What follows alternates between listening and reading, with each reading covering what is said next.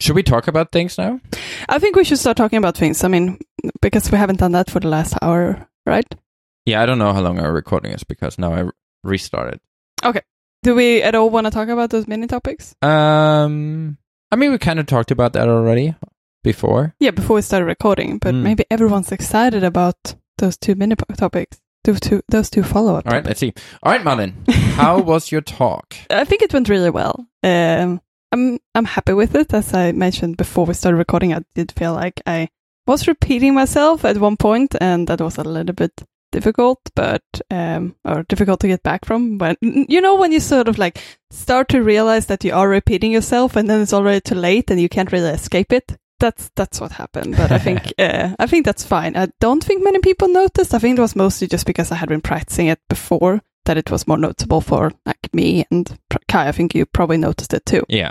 Yeah. Yeah, but I, I don't think it was too bad. It was, if anything, I feel like it was more of an indication that that was probably the flow you ended up with wa- would have probably been slightly improved rather Mhm. than repeating it because it's not uncommon, right? To talk about a thing, show a thing, and then repeat what you just showed. Yeah. But I do think in this part it was probably not necessary to do a recap. Yeah, I agree. I so agree. if anything, it kind of brought out a better flow, and therefore you blew through those kind of recap things quicker because you notice Mhm. yourself, hey, I- I don't really have to spend that much time on it. Yeah. So I think it was good. Yeah. feedback was very positive. Every, Yeah. everyone that told me anything about your talk, they were very positive. yeah, no, I was very happy to happy to have a chance to talk to people afterwards. We did go out um, and had some food, and some people had some drinks afterwards, and I think it was really nice to hear hear what, people thought, and I think many people got something out of it. So that's always a always great feedback. Um, of course, I will always like think that there are certain things that could be improved, but overall, I think everyone was really happy with it.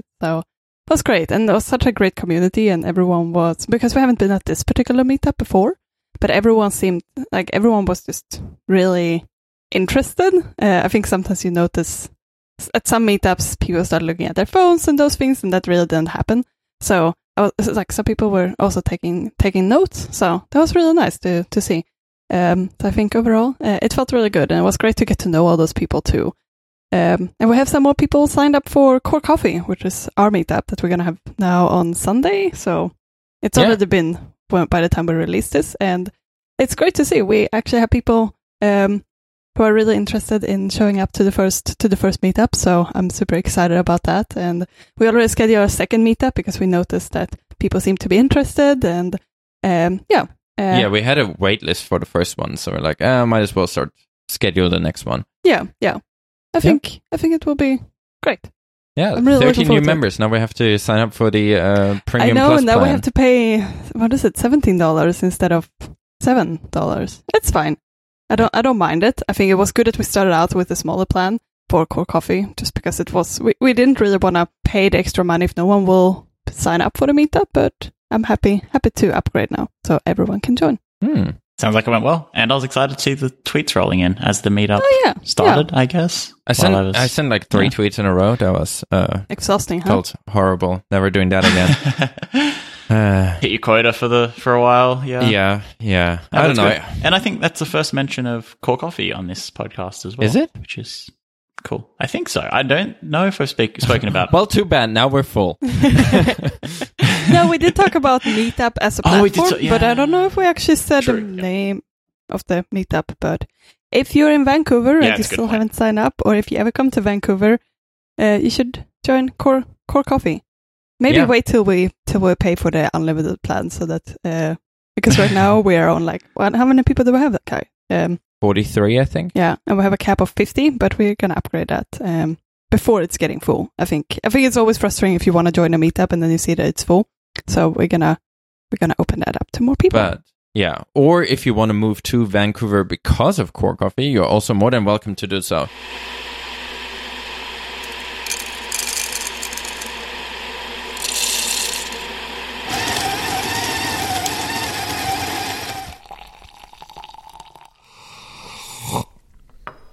This is the second time our recording has been interrupted by a phone call today. Perfect. About you. How exciting. Thank you. We're so busy. Oh, we're like five minutes in too. Well, technically, that wasn't. I mean, technically, that was a phone call, but it was actually the doorbell. Fancy doorbell. I I know. know. Uh, I was hoping you would ask about it. Zach. yeah, I really like that.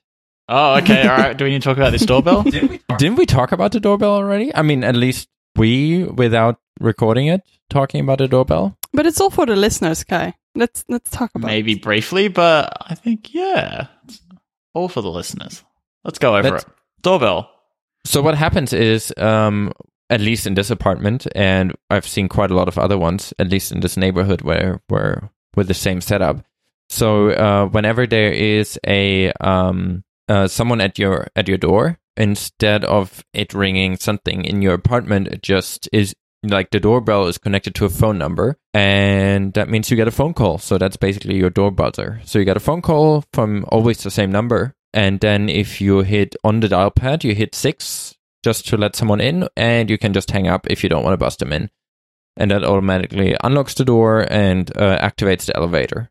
So if we get like a food delivery or, or friends come over, and even if I'm not not not home, I, I get a phone call. So for example, when we get a, an Amazon delivery, what usually happens is uh, they ring my phone. I, I get a phone call from from my doorbell on my phone, and I'm able to then uh, buzz the Amazon delivery person uh, in. They can go all the way up to our floor, leave the delivery outside of our apartment door, and and uh, then by the time I get home, I can just pick it from there. So it's it's really convenient, I think. That's actually pretty Hmm. cool. Um, just to confirm, that's a like a regular phone call, not a FaceTime call. I see Smooth what you're doing there. Oh. Mm. You're not meant to call out my segue. Well, well, I did, and I liked it. yeah, Uh. this FaceTime thing, huh? yeah, pretty bad. It's pretty. Did you get any strange So- FaceTime calls? Has anyone? I did not. No. Um, I don't feel like we're the I- target targeted group for this, so that's pretty good. That's good. No, we lead boring lives, and the slightly interesting part of our lives are broadcast on this podcast. So no one has to go fishing for details. Um, what are, you make it sound but- so dodgy. You make it sound like you really don't want people to go and fishing for details now because everything is revealed. like nothing to hide here, guys. Um, Uh, no, Yeah. but do we want to summarize this at all? I think we are all very terrible at summarizing things. Uh, do we want to just Mm. put a link in the show notes? I, I think it's fair to assume that everyone listening to this show has at least heard of the. so FaceTime you're bug, assuming that this is going to be famous as a bug in 10 years when everyone continues listening am- to this podcast? I yeah Yeah? yeah, absolutely absolutely. This will be like textbook case study type bug. Like I, I don't So, doubt it. this Yeah. is the worst. yeah. This is the worst kind of bug though, because I, I know Apple have had like security issues in the past where you know you can do funky things on the lock screen to bypass it and all of that, but like until now, all of those have required physical access. But this one is like it's scary because it doesn't require physical access and anyone can do it. Anyone can reproduce it in about 30 seconds. Like I had friends messaging saying, yeah, I was able to reproduce this very, very quickly. Um, and everyone sort of tried it out before, before Apple eventually shut down the group FaceTime server.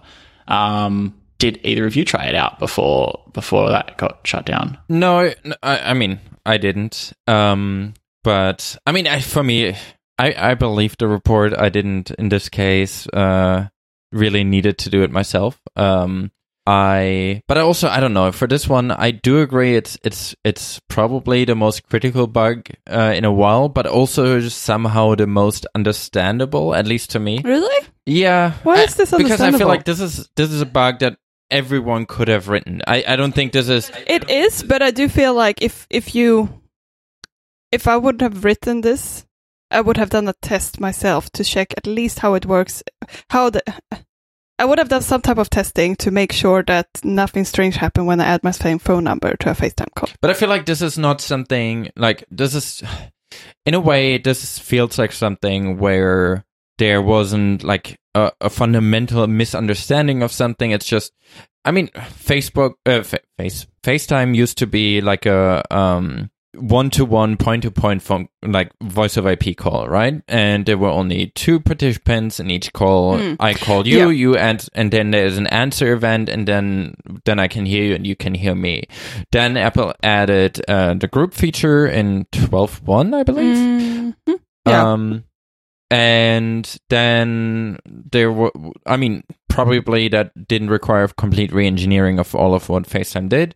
So now they're more than there is the It potential for like- more than one person. I so mean- I, I can just imagine then if you add yourself, uh, somehow checks are any of the any new participants currently uh, active like accepting the call. If so, they send to accept event kind of thing Yeah, yeah, no, you're right. It and some something sense. like you add yourself so somehow you already you, the the count for participants is still only two but there has been a pickup event or an accept call event i feel like there this Mm. Yeah. is like a weird weird scenario a weird edge case where i can see how something like this could happen yeah, and yeah. But should your microphone and camera be turned on before you take action as a user? I, I understand why the you know in the interest of having a fast fast connection time, but once you do pick up, but still it seems a bit I, I, dodgy. I agree but i feel like there's there's so little that to me seems malicious it just feels like a genuine bug that i could imagine one person Yeah, yeah. No, I agree. I think it's something that could happen quite easily. The only thing that I'm wondering is that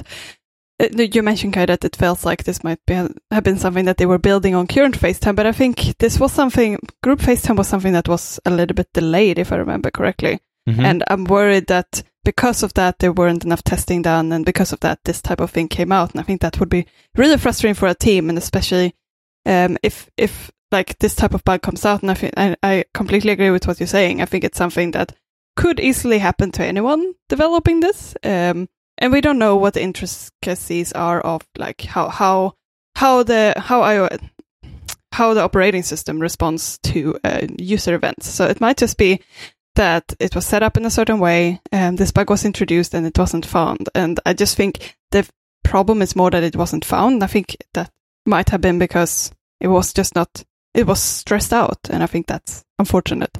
I don't know. I, I just feel like it's it's it's impossible to test for everything, right? I mean, it's not the only bug that currently lives in iOS. No, it's no. just a bug that had a worse outcome. But it's like everyone writes bugs. Everyone Yeah, can yeah. can you know some sometimes the bugs are completely irrelevant. So much so that we decide to not even fix them because they're they're so unimportant.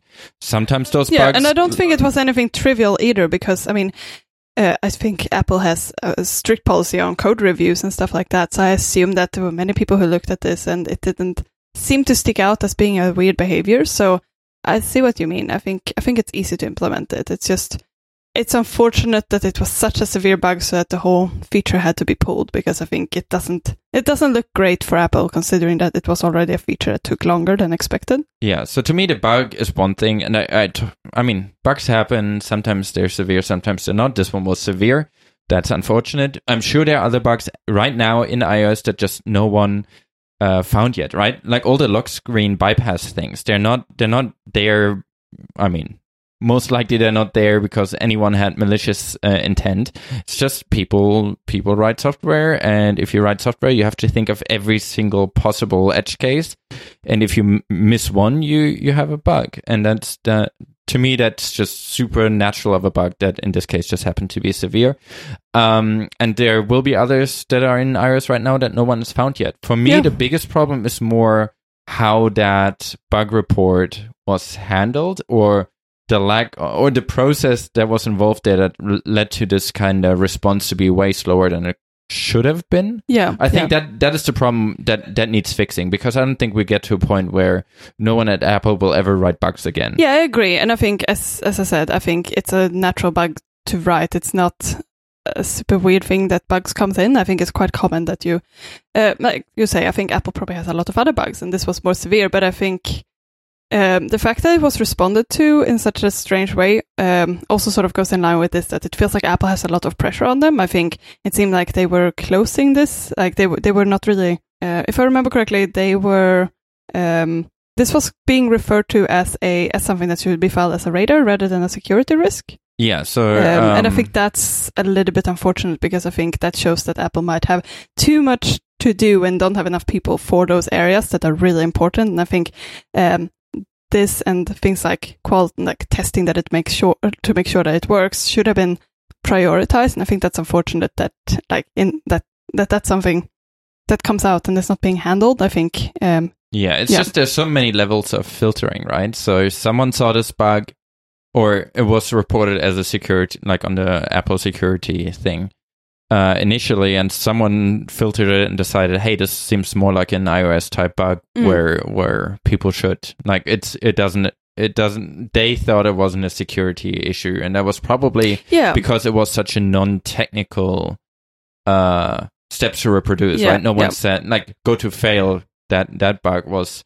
probably described in a way more technical way than Yeah. this one this is just i add myself and then something weird happens someone decided hey that seems to be not a security risk but a a bug so now Mm. you should file a follow think- radar I think when you read those things, you might. I mean, I think they probably try to go through as many, uh, as many messages as possible.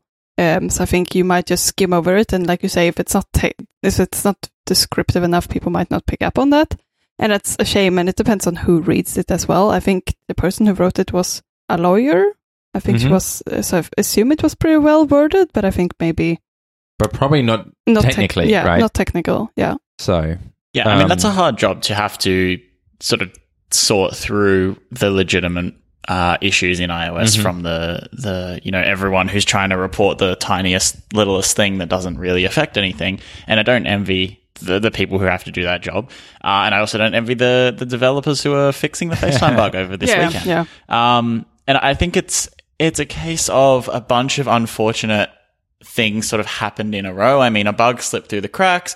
It wasn't handled well when it was first identified, and then it sort of grew into a big um, media brouhaha. But um, I think it's also sort of it- it's come at an interesting time with uh, a, a pretty pretty big focus on privacy. I think. Uh, I mean, we're only like three days into February, but um, lots of lots of media stories about all of that. And I know I think the year started with Apple's poster at CES. You know, the what happens on your iPhone stays on your Was iPhone. that by Apple? you know, they're not shying away. From, yeah, Oh. yeah, that was by Apple. I didn't realize that was Um, Apple's. they're not shying away from their focus on privacy and things. And then, like, I get it; it's an unfortunate bug, and you know, any of us could have been in that same position and written that same bug, and these things do happen. I, I very much doubt that it was deliberate, um, but still, I think it's something that you know is pretty pretty dangerous to.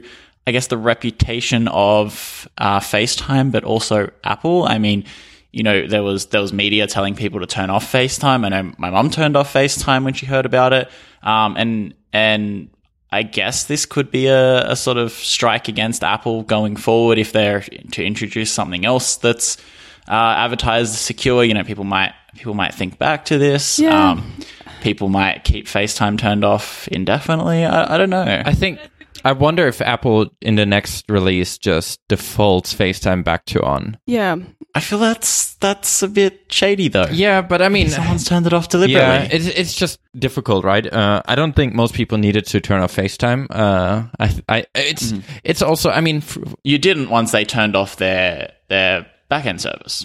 Yeah, I think that was something that was good on Apple's side. I think it was good that they actually acted on it and not just waiting for a new update. to actually turn it off, and it was good that they had that as a switch that they could could just turn it off. And yeah, but I it's mean, also it- very traceable, right? You can see whether anyone tried to yeah, to get you. I mean Um, that person could obviously use like a fake phone number and stuff like that. But, Yeah, but you, you would will at know least- if you had you a know what was compromised. If if you had a FaceTime call, you at least have an idea that there could something could have happened. But if you don't, then you also know you are 100% not affected. I feel like the things that are um, that happen transparently without you having any ability to figure out whether you're affected or not, those are a lot more dangerous than the ones I, I just checked. I had no FaceTime call for for uh, for the period between like even a week when when some people knew about it. Till then, I had no FaceTime calls from anyone that I wouldn't wouldn't trust.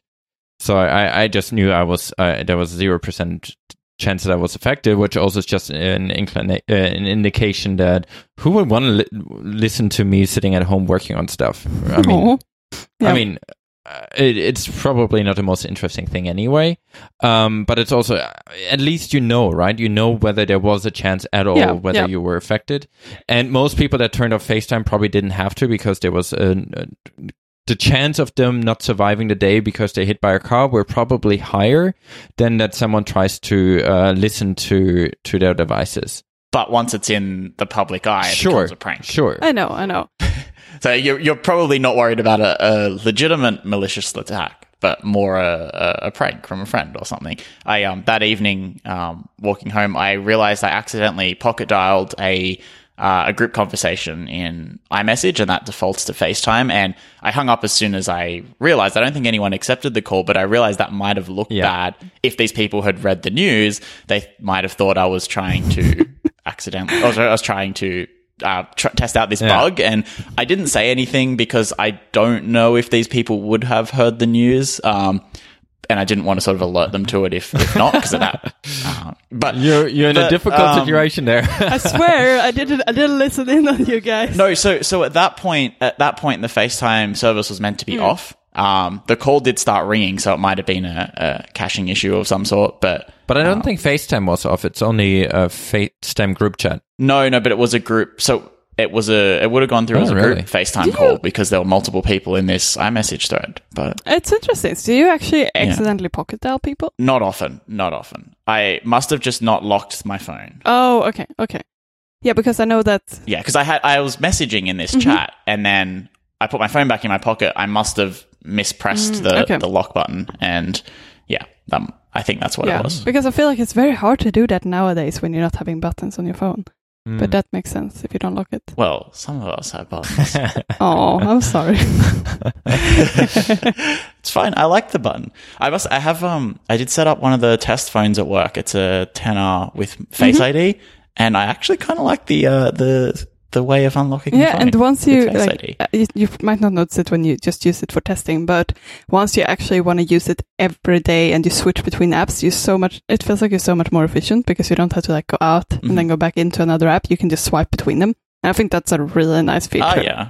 that I'm using. But you can do that on um, with 3D Touch on the. Oh, but that just Older just one of the worst in the world. I never heard. I never used that. How do you do that? I've got it pretty efficient now. You you kind of squeeze the edge of your device. Oh, okay, yeah. But it's kind of Yeah. like a squeeze and then Yeah, moving slow on, on, on the 10 series. You can just swipe. It's really quick. Yeah, that part is pretty nice. Mm. But it's also it, what you have to do though on on the 10 series of devices. If you're not using um, Apple Pay, like physical Apple Pay, definitely turn off Apple Mm. Pay because that kind of adds a one second delay when you hit the side button. And I'm a person if I'm done with my oh, is that because it's double tap? exactly, it, it's like giving it a second to Ah. see is he he going to double double uh, press the button or not, and if not, then it turns off. Interesting. And is just I don't know. After after using iPhones for ten years, that extra second of delay just made it feel broken every time. So I, I had to turn off Apple Pay. Yeah, I had the um, accessibility shortcut with the triple clicking the home button on my phone for years, and then when I turned that off, it was like magic. The phone was so much more Wait, what is the responsive when I hit the home button. It's What great. is that a shortcut for? Is it for? Um, uh, it can be audio? for like there's a list of about five different Mm. things Oh, it can yeah, be for. yeah. Um, yeah, you're right. You swipe in uh. I think the most common is voiceover. But Mm. Yeah. Yeah, but um, so for me, it's it's hard, right? You can't say Apple should never ship bugs because that's not going to happen. So what what are the things that can be improved? And to me, that seems to be mostly the process of reporting bugs. I mean, Radar is old. Radar was uh, made for a very different period of Apple, and it seems like at least from the outside, not a whole bunch of things have changed. I mean, internally, they probably have a lot more layers of filtering. Uh, they might be good. They might be part of the issue, but um, I don't know. That that that to me is the only part where where I could see f- improvements. But then again, that also could have been just one one f- failure, right? There was there were two failures. One was the bug, and the second one was that someone filtered it into the wrong bucket. Yeah, and like again, I think those things can happen. I think it's nothing to blame those particular people for. I think it's more a system problem, like you say, Kai. Certain things are just old systems nowadays, and I think they probably need to start improving that part. Just to like, it seems like they might just have moved that ticket on too quickly to like the wrong team or close it too quickly. And I Mm. think it's very important to not do that for those type of things. And I mean, there, there are Um, definitely things that money can help with, Yeah. right? If you just say everything that comes through the security issue report needs to be screened by like two people or three Yeah. people or whatever, whatever the current count is, and add a person, you just reduce the amount of things. Like if any of those three people puts it in the yep, that's a risk bucket, then then kind of uh, address it more quickly. I, I, I don't know. I, as I said, I don't know what the current process is, but I can see like how how throwing money at the problem might be uh, reducing the chance of of Yeah. false negatives. Yeah, yeah. I think the stopping the bug might not be super easy, but yeah, handling that type of bug better would probably be an improvement. But I think one of you mentioned that um, it doesn't look great for Apple if they do other f- other things that are related to security. But I think realistically, in comparison to other what like the lack of security from other products at the moment, I don't think Apple is really on the hook because of this. What do you guys think? I mean, it was decent timing, right? Uh, overall, for for all the other things that happened. So I think uh, Apple was probably quite uh, all right with what was what else was going on in Yeah. in the press. and I'm just thinking about like I know I know a lot of people who have computers where they actually have like they're covering their cameras. hmm Um, and I think that's a precaution that many people are taking nowadays. Like people actually put stickers on it or like special mechanism to cover the camera. And I don't. I'm not saying that's a bad idea or a good idea, but I have seen many people do it, and I think that is something that I understand that people are more scared for. If you know that there could be people hacking into your camera, you might want to have that as a precaution because you wouldn't be aware of it. But something like a FaceTime call, like you said, Kai, you would at least know if it happens to you. You would be able to see who called you and see if someone called you during a cer- certain time and then know that people might have potentially have heard you, even Mm. if you didn't want them to. So I think that's at least a little bit comforting that you can at least sort of troubleshoot it yourself to make sure that nothing happened. Whereas like sometimes it feels unsecure to have a camera on your on your computer or on other things and not be aware of what's actually going on. Mm. So I think in comparison to other type of things that could be could have been um, con- compromised, I think it's not it's not the worst thing that could happen. It's not good though. Uh, in general, it's probably a good idea to be very consistent and rigorous with not turning on microphones unless you know that a user is actively doing something on this device. So don't listen to any other events. Like there has to be a touch event or or you mean Uh, from an implementation point Yeah, of view like- now? there needs to be some type of user activity, be touch or or um, whatever accessibility functions are being used before you turn on any of those uh, uh, kind of microphone and and camera, right? And I mean, we we kind of go into that direction on on Macs um, for the uh, for the new or for the iMac Pro, um, like the the the uh, what is the chip called? Um, T2 chip. Yeah T2. where there's Yeah. just a, a, a stricter separation where the camera is not just running through software, but like the light and stuff is actually controlled through that chip, which makes it a lot more difficult to to circumvent that. Um, and those kind of things I think are important to just be consistent. If if you're saying any anything that wants to hit a microphone uh, on a system, you you know, I mean it's difficult, right? Because you also have third party developers that use microphones. I don't know. It's a difficult problem. All those third party developers, damn you. Yeah, but it's difficult, right? I, I was just about to say uh, you could have um, that there needs to be user interaction, but then you also don't want to be in a in a like Microsoft hell where everything is a dialogue and you have to approve everything that happens at all times. And every time you accept a phone call, you first have to say yes, activate Are you the sure microphone. you want to accept this phone call? Yeah. Yeah. But I mean, yeah. For phone call, I feel like it's it's an easier thing to solve. Like if you get a FaceTime call, just don't turn things on before you uh unlock your device. Like just hmm like uh, tying it like tying those kind of things to that, but it's probably more complicated the more you think about it. Yeah, yeah. Because FaceTime also shows you your camera, right? So they show That's you true. your camera feed, so you can see, and there are benefits to that too, right? You see before you answer a phone call whether you're looking uh, like a complete mess, which is also a nice feature, but kind of uh, means the the camera turns on directly. There, yeah, difficult. You wouldn't want to accidentally be rolling your eyes at the phone call. Yeah, it's difficult. This kind of stuff is difficult. Yeah, no, but I mean, we kind of understand how this could have slipped through the cracks, but I mean, there are people who, um, you know, will will see this and read these stories and, and watch this on the news or whatever, and just think, oh, okay, Apple insecure, blah blah. blah. And I know there's stories of other companies doing e- equally worse, if not worse, things, um, and they'll hear those too. But you know, there are still people who genuinely believe that Apple will deliberately slow down iPhones to boost sales and things like that based on the stories that came out like a year ago, whenever. And I still talk to these people somewhat regularly, maybe against my will, but What do you do when do you try to convince those people? Because I sometimes get this too when I talk to other people, and it feels like there's certain things that they got from mainstream media um, about like some information that they heard about Apple, and it might not be technically correct, and I never really know if this is something that's worth correcting. Like how how would how do you tend to deal with those situations? it's hard because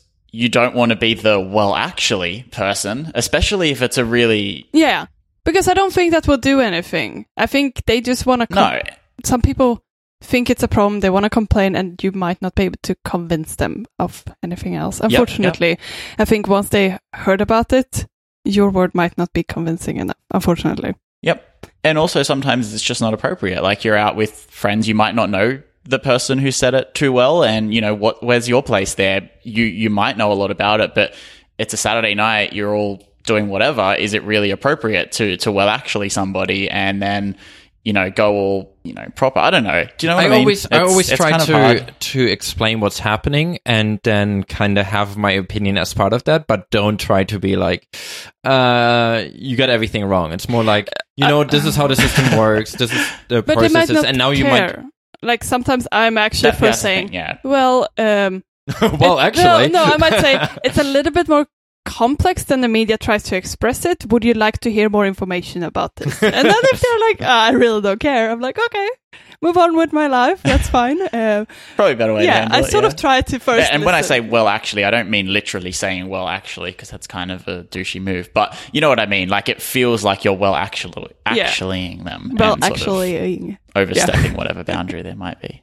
Um, I don't know. I feel like we. I. I. I feel like we're a bit responsible of of educating people that might not know about we it. are, but we should also. Um, we, it- it's not great to seem like you try to educate someone either, because I think that won't be taken in the right ways. I think you always have to. But I, I, I don't really hang out with things. people that wouldn't uh, accept. Like I, I have a lot of friends that know more things about things than I do, Yeah. and I would if if I say something wrong, I would want them to correct me because if they don't, I I sound like a fool for longer, right? I want to I want to minimize the amount of time in my life where I'm wrong, and the only way of doing that is I being know, I know. opinionated and then listen to people that know better than you. Because if they don't know what you don't know, but you think you know something, then they also can help you uh, Yeah. fixing those kind of gaps in your knowledge.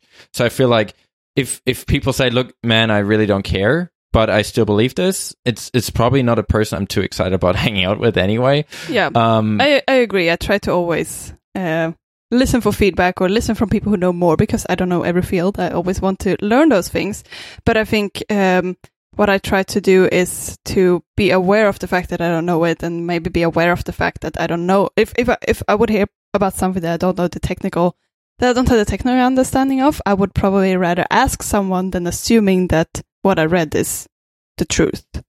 Um, but I think I think that's probably a different approach to it. But if people don't have that approach, I think you should at least be like a little bit gentle with it and just ask, "Do you want to know about this? I actually happen to have work in this field." Like, be be nice about it. Don't be a douche, but try to educate everyone around you if they if they want to. But it's also if it comes up, that means the people care enough about it to bring the topic up, which I feel.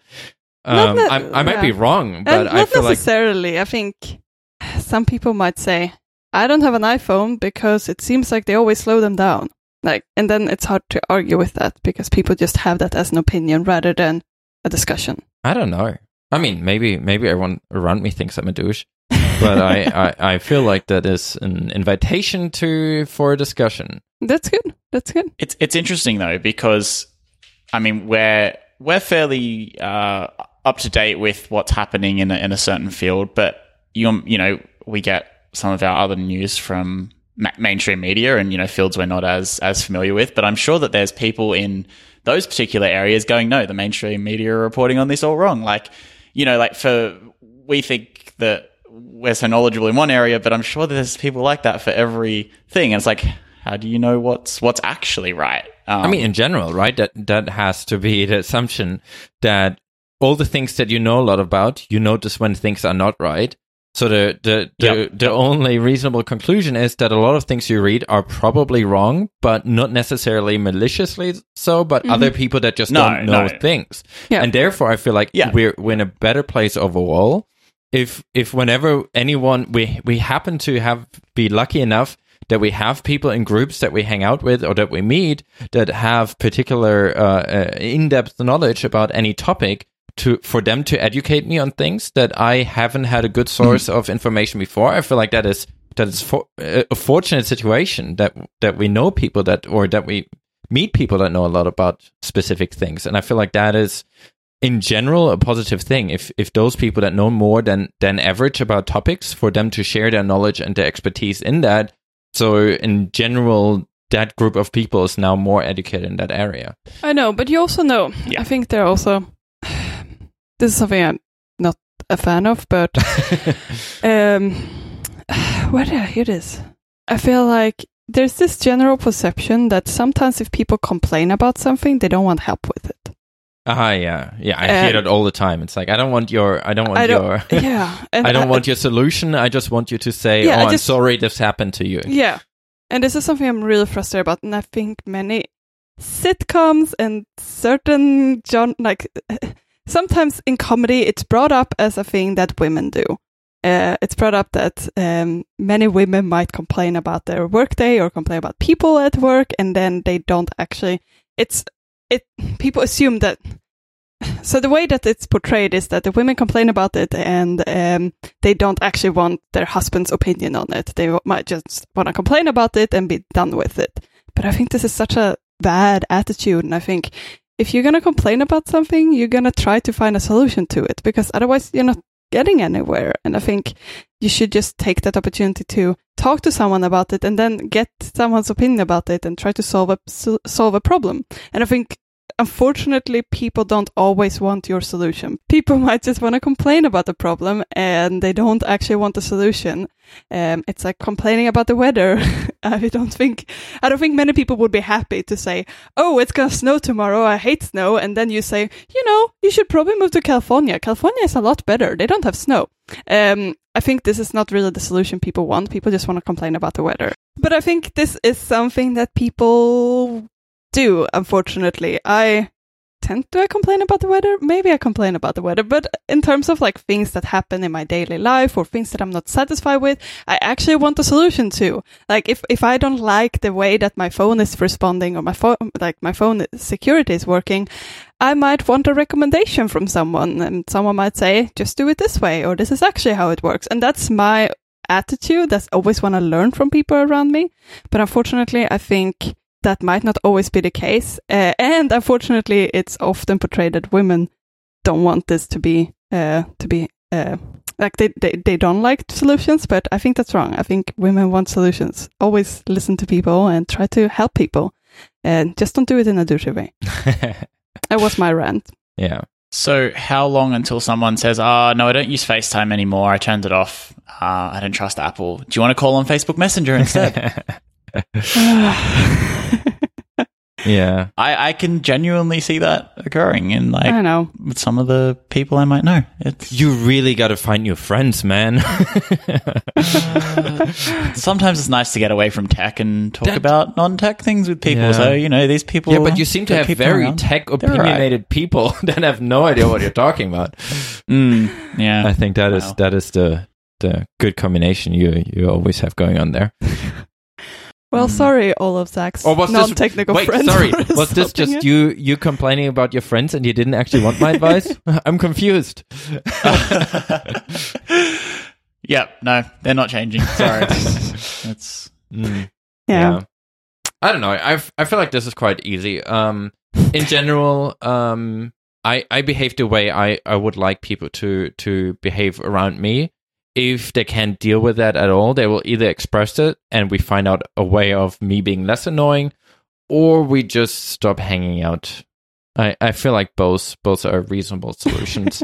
Yeah. Just I I don't know. I I feel like I'm very Yeah, and I think you're right. Like, if you want to be a person who is, if you generally want to be corrected, if you say something wrong, uh, I think you're more likely to also hang out with people who are happy to be corrected when they say things wrong So I think this tend to align quite well. But I think Yeah. sometimes you might just hear people at a coffee shop. You shouldn't you shouldn't correct people who you overhear at a coffee shop, but you might uh, you might talk to someone who you don't know that well. But I think always offer your opinion or always offer to teach them something, but don't do it in a condescending way. Yeah, but I think in general that that seems to be more more aligned with my personality. I I mean positive feedback is nice and makes you feel decent for for a few seconds, but or minutes or however positive the feedback might be. Negative feedback makes you feel terrible for weeks. but you know, neg- like critical feedback is the only thing that actually That's the only thing that helps you helps improve. you improve. So Yeah. if I'm if if I would send like now I send both of you a a TestFlight in well, I mean one bit longer, but like both of you are in on a, uh TestFlight build that I I sent out. And all the negative things are the ones that really help me, right? Because I can actually make adjustments or at least um check because sometimes I thought about a thing and I came up with a conclusion and now hearing Zach saying, you know what, I actually think this is not this is not behaving quite right makes me uh, reconsider it again because I might have dismissed it, but uh, now I hear Zach actually struggling with the same thing, and then I might realize, all right, might it might require some more attention.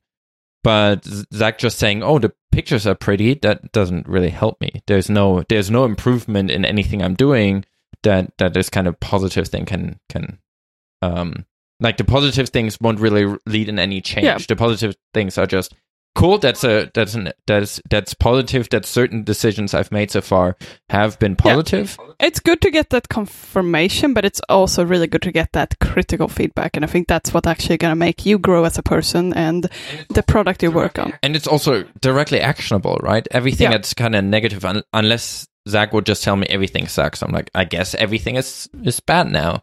But like, as long as there's any kind of even if if the feedback directly isn't valuable, but the way Zach argued for for that, even that is already super valuable because maybe At maybe least- yeah. the- sorry Zach that I pick you as an example, but maybe I don't agree with the conclusion. It's fine. maybe I don't agree with your conclusion, but I I at least know that you your conclusion based on the steps that you've done so far were there, but maybe I can actually fix something in the steps that got you to that conclusion. Yeah. So I feel like Maybe that kind of you, thing is incredibly you will know valuable. that there's something wrong there, but you might, um, and, and then you can troubleshoot from there, right? You know why Zach has this opinion, and then you know that there's something wrong with a certain feature, and Yeah. then you can fix it. yeah. Yeah, I, try, think. Yeah, and everyone brings a different opinion to something as well. And I mean, you you know, you building something, you're closely tied to it, but you might not see something that somebody five steps back is noticing when they're not as invested in it or not as familiar with how something works behind the scenes. Um, I think another like really good example of this is pull request, sorry, comments on pull requests. If you work in a team, um, writing code.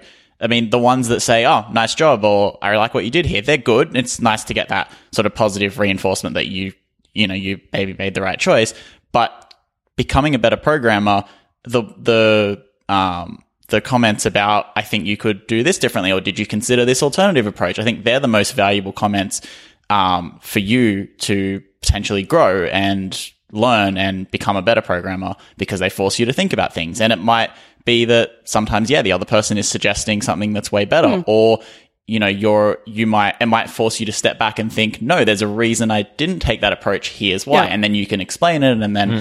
you know, you sort of get a, a bit more well rounded opinion on why something was done. And I think the fact that someone is asking, just like it might just be that you ask for someone to clarify why they implemented it in a sp- specific way, and I think that can be really valuable because if that actually stops the person who created a pull request and actually makes them think about why they do things in certain ways, I think that can really uh, open other ideas. I think um, and really make people improve. Yeah. And I know you were particularly good at that um, when we used to work together, Marlon, like just sort of questioning things and, you know, if something wasn't obvious, asking why. And then it sort of forces, you know, if, if I'm the person who's raised the pull request, that forces me to think about why did I do something in a particular way? Is there a better way? Or, um, you know, uh, even just writing out that explanation then helps me to learn something, but also you to learn Yeah, something. yeah. So it's sort of beneficial all around. And you don't get that if you just, you know, look through it really quickly and go, yeah, that looks good, approve, and move on with life. Like you, there's no, there's no growth as a developer that's happening there. Yeah, yeah, and I think it grows the whole team, right? Because um,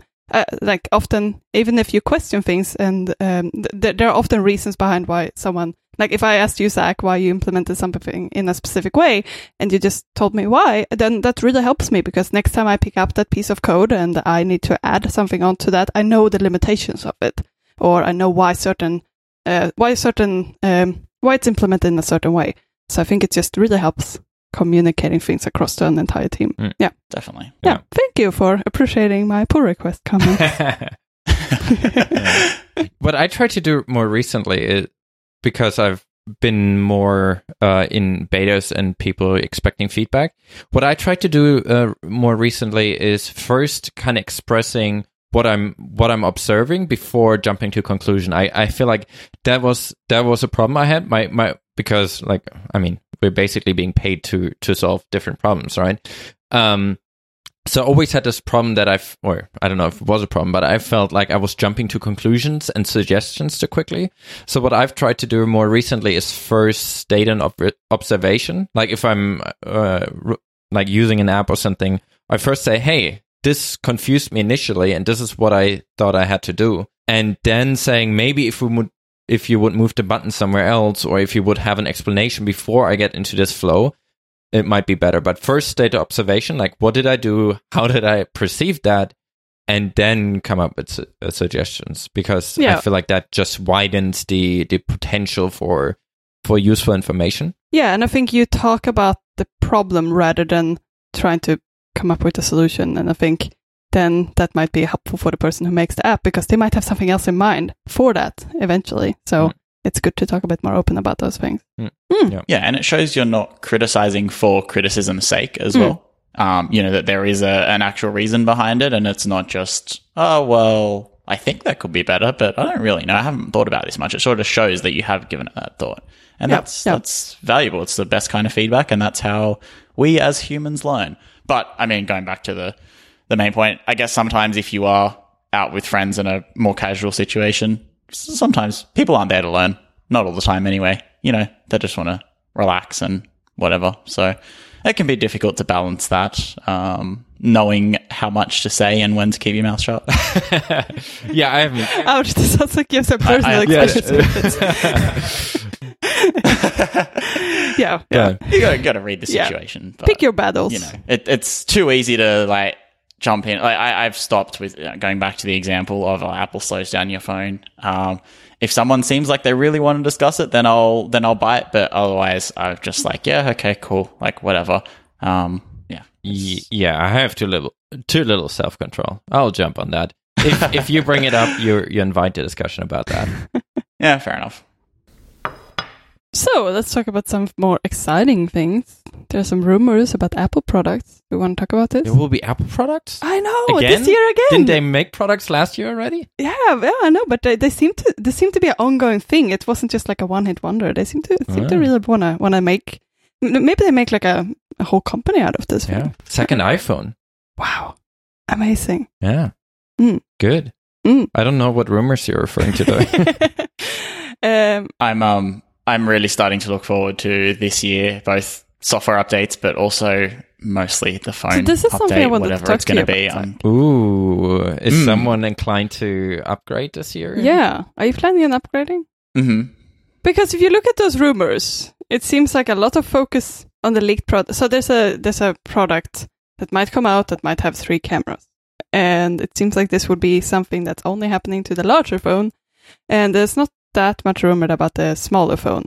And I was wondering, would you potentially make a upgrade to a very large phone, Zach? No way. so the problem with all the rumored products is that there's no rumor for a smaller phone, uh, which is very disheartening. I know, I know. You can get an iPad Mini if you want Mm, something. Well, so, uh, yeah, I mean it's almost it's almost the same size anyway. But I was saying, um, I think to someone else that I think the way I'm going to have to um, sort of come to terms with a larger phone is by also buying AppleCare for the smaller phone that I buy because then I can use it without a case Oh. and then it becomes roughly the same size as my iPhone 7 Okay. with a case mm-hmm. because I every time I pick up someone's iPhone 10 with a case or, or 10s for that matter it's just it's too big and i know that it's not that much bigger than the 7 but it's it's crossed the threshold at that point where i don't want to carry that in my pocket it's too heavy too annoying Do you drop your phone a lot? no never Why do you need a case? Because otherwise you would drop the phone. because i have dropped my phone in the past Uh, how often? All right, it's it's an either. Uh, maybe this is i I shouldn't have said no never but like it's not a frequent okay. occurrence Okay, but, it's an, it's an easy easy formula, right? So how often a year do you drop your phone? How often would it have damaged it? And then you just do the math. If if you only drop your ph- probably once a year once a year, okay, that's probably once a year man. You got to stop dropping your phone so often. like like a drop that's a damage like a damage worthy situation okay. Does the case really help for that? Yes, yes, my iPhone 7, it's the same one that I picked up like two and almost a half years ago now. Okay. Same screen. Same screen, same battery, Okay. same case, like And you dropped it two and a half times. probably something like that. It- Okay. it's halfway through a fall right now. Um, you know, gravity's really light here, so it'll take another six months to hit Yeah, that ground. makes sense. Yeah. okay. Yeah. Okay, Well, yeah. I guess if you drop your phone once a year, then then So I've bought AppleCare on one. I don't have it on the iPhone 7, but I've bought it on one phone previously, and that was the phone. That was a phone where I shattered the screen. Um, I have also slightly, I slightly damaged the screen on a phone before that. Didn't have AppleCare, but got the phone replaced for another faulty reason. Like it, there was something else wrong with it, and they didn't deem the screen damage bad enough that they weren't going to replace it for that. So that worked out well. But okay. No, that's Yeah. not a terrible idea. Uh, that makes sense. Yeah, I know because I'm just I need to give up on this hope for a smaller I phone. know, I'm- I'm but sorry. I really want something small. I mean, Like, I, I kind of I start to come around a bit on the size if the corners would not be round. So if Yeah. we're looking at the like uh iP- the new iPad Pro industrial design, if we would have an iPhone with that industrial design, I think my hands would be all right with it. It's just the the larger the larger size and the rounded corners just make it really hard because you have to apply so much more force to to kind of hold it in your hand that that is what makes it super uncomfortable for me. Yeah, like the edges actually add some stability. It's like, uh, like it just it just makes sense that like sure it's a nicer grip in theory to have rounded corners, but it just feels like it slips so much easier because it's like you don't you don't actually have a grip. If you have the corners, it's at least kind of cut into your fingers and you won't drop it. yeah, I always felt pretty comfortable carrying the iPhone 5s Mm. without a case. Um, I think I did go back and forth between using a case and not um, with that one. But when I when it wasn't in a case, is I, I felt more comfortable than any other phone I've had. Um, and I quite liked that design. And I would happily buy an iPhone SE too. I would even more happily buy a phone the size of the iPhone SE with like an edge to edge screen. Um, but I, I, I kind of understand. I think that like phones going bigger has given companies more room to play with and more room to put in better sensors Uh, and 12 cooler tech apparently and 12 cameras, bigger right? batteries to compensate. And yeah, but just so I don't know if I really see them going back to at least a small flagship phone, but I I will still hold out hope. And if we happen to get an updated SE in March, I will be buying that, um, which is only a month away now. So Woohoo. fingers crossed. But yeah, I don't know. Yeah, yeah. We kind of skipped over the um the Bloomberg iPhone report that we had in the show notes here, and I think we went straight to the topic below that, Zach's phone options, which I did not add. So I'm guessing that's what you want to talk Yeah, about. I added it. I thought because I read the Bloomberg the Bloomberg um, article, uh, it triggered me to think Yeah. about what Zach is gonna do, and I think you you are Mhm. sort of in. It's sort of time for you to upgrade. I I would think. That's the thing. Yeah, the battery on this um this phone isn't great, and just You know, I heard that Apple throttles the battery on purpose because they wanted to buy a new phone. well, I'm actually unthrottled. The battery is still like. I- I was- Eighty something yeah, percent was- and doesn't have kidding. the performance. I was kidding. I didn't actually. know, I didn't I'm- actually I'm want you to convince me, though. Zach. I'm- I didn't want you to correct me. I'm, I'm proud of the fact that the battery is still performing decently, Mm. eighty five percent, and still at peak performance That's good. capability, which is cool. Um, but yeah, and I just and also comparing photos Yeah. from uh, people with more modern phones, and that's not just the iPhone, but also that Pixel Three. Far out. Yeah. Um, it's really impressive. So it's kind of like yeah, it's probably time to upgrade. I think I think that's definitely yeah, that's definitely a main selling point, I think, for getting a new phone. And it's probably worth the extra weight. Because, like, realistically, if you are a person who would want to take photos, you would potentially carry a camera with you more often if you if you have a worse phone. And then yeah, maybe it's better to upgrade to phone. Yeah, see, I don't care that much, but Yeah. it's nice to be able to have a decent Yeah. camera attached to my phone. Yeah. Um, but yeah, the Pixel 3 camera is amazing. Night sight is amazing. Um, it's black magic, but it works and it's cool. And even the, the 10S is all right. Um, So yeah, it'd be time for for an upgrade Oh, this year. Speaking of cameras, um, have you heard of uh, this weird thing with some um, um, with some cameras that are being sold in Europe that shouldn't be sold as film cameras? Oh, the video Yeah. thing where it shuts off after Yeah. X. Yeah, minutes? so- yeah. Um, yeah, so basically, it's this thing that in order to sell a camera as a camera and not as a video recording device, um, you can't film for more than um, 30 minutes. So cameras just stop filming after 29 minutes and 59 seconds. So if you look at Marlon's talk and you wonder why after about 29 minutes and 50 seconds we only show the uh, slides and no longer Marlin, then that's because uh, the camera stopped filming. Oh, that was what prompted you to talk about yes. this. Yeah. Yes. Oh, so okay. for my talk, we were filming everything, and it just shut off after 29 minutes. And I was so engaged. I was Yeah. I was kind of doing the filming, but I was so engaged in Marlon's talk Mhm. that it I didn't so pay it. inspiring. Yeah, so I didn't pay attention to that camera, and yeah, Yeah, it shut but it didn't really show a warning or anything, right? I mean, the- I don't know. I haven't looked at it.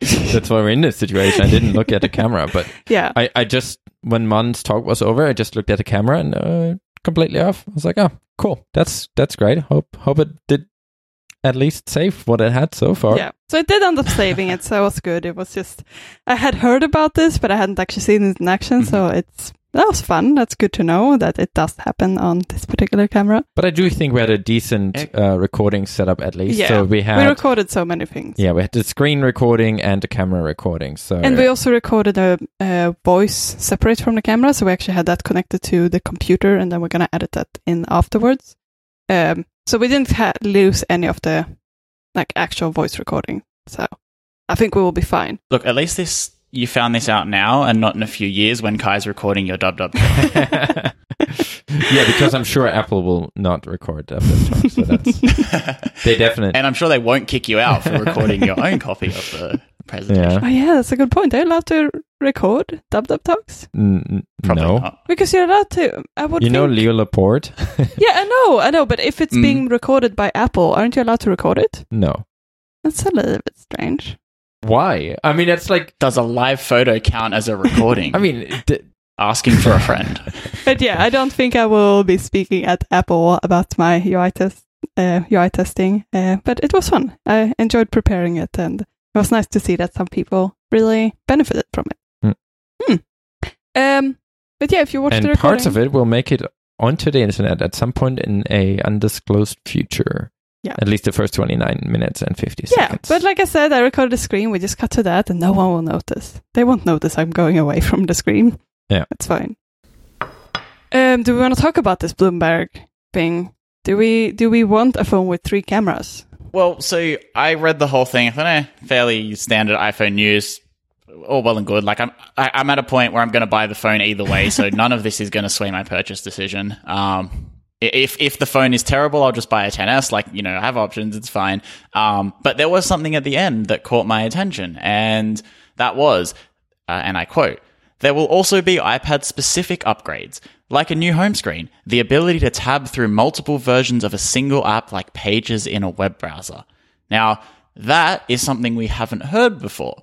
Um, and I know that there's, we're expecting a bunch of changes because of Marzipan, and I know we've floated some theories around on this show before that, you know, Marzipan might be a way to bring uh, better quality apps even to the iPad, not just the Mac.